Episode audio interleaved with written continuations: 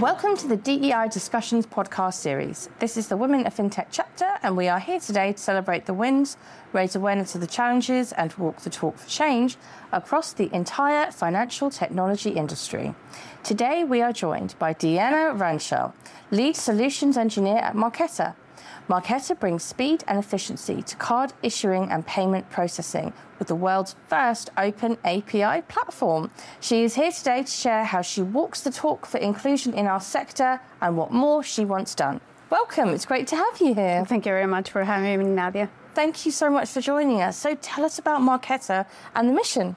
So, like you said, Marqeta was founded 10, 11 years ago in California, and it was at the time the first open API card issuing platform. Basically, the mission is to simplify payments.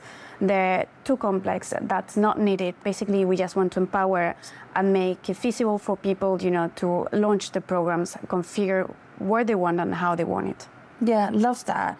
Now, tell us a bit more about your job itself, what it means, what it stands for, and what you do. Yeah, so I work as solutions engineer, which pretty much it means that I sit down with customers or with partners in general and I get to really hear the use case, what they want to do.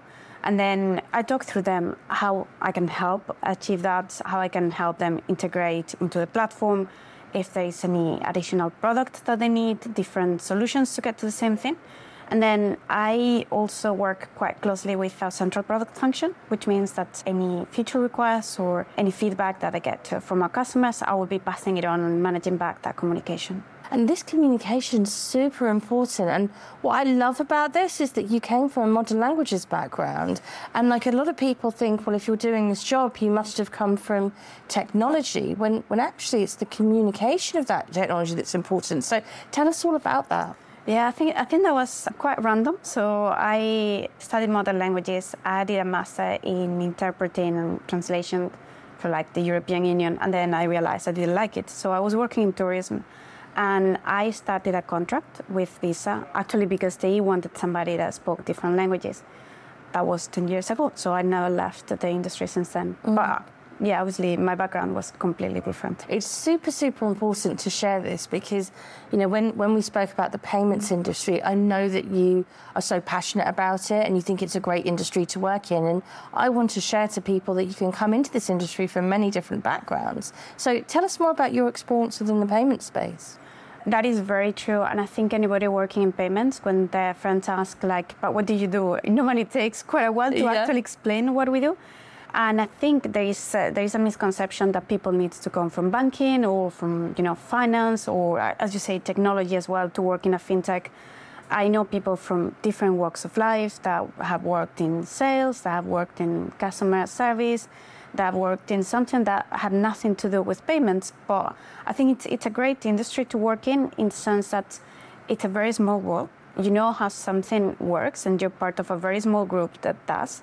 And obviously, if you like the, the technical side, if you have a keenness uh, to learn, I think that's very important. If you're a bit of a nerd like I am, yeah. you're going to like it. Yeah, fantastic. So you touched upon there that there's a number of routes coming mm. into payments. What have you seen? To be honest, I've, I've seen everything because so right now there are degrees for it. You can go to the university and you can get a degree in fintech, in embedded finance, like you name it, you have it.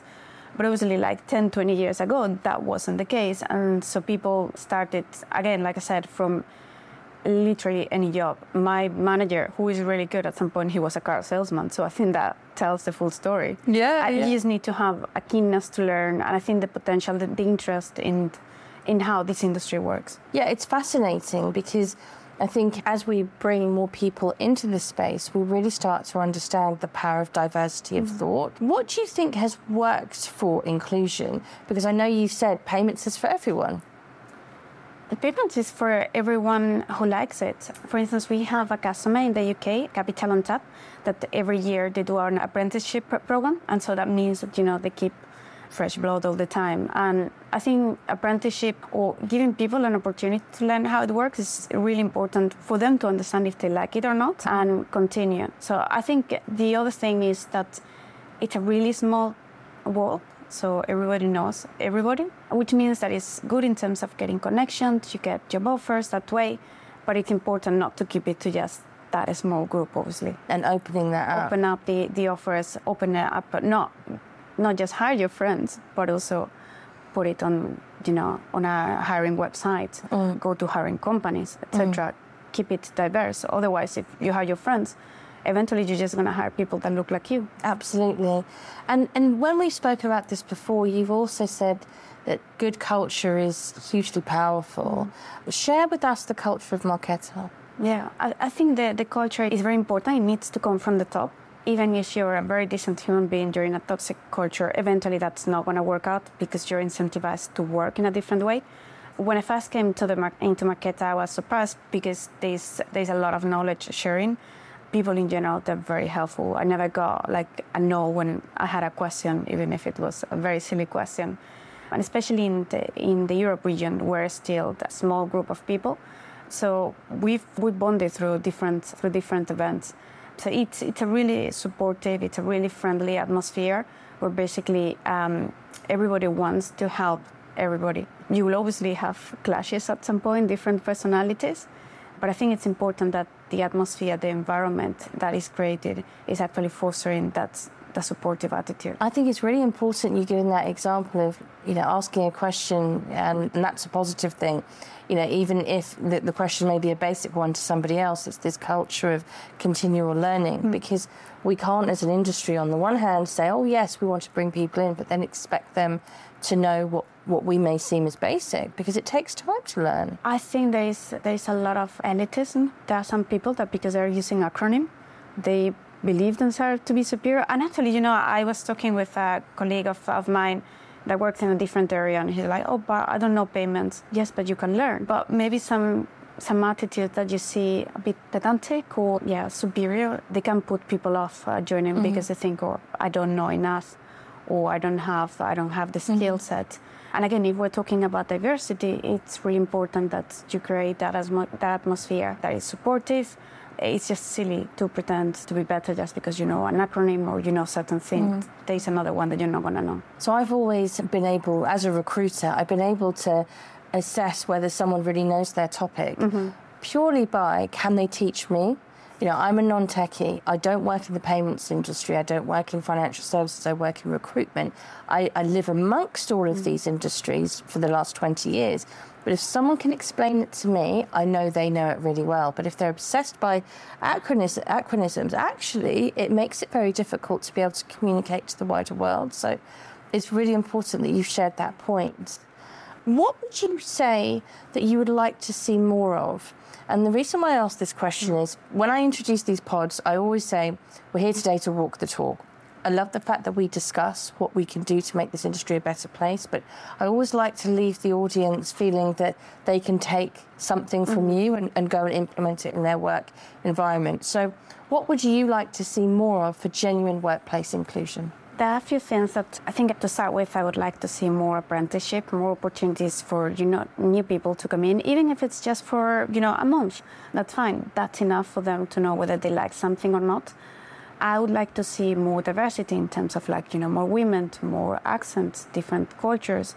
And again, it goes back to don't hire just your friend, hire people, open up really the, the workplace.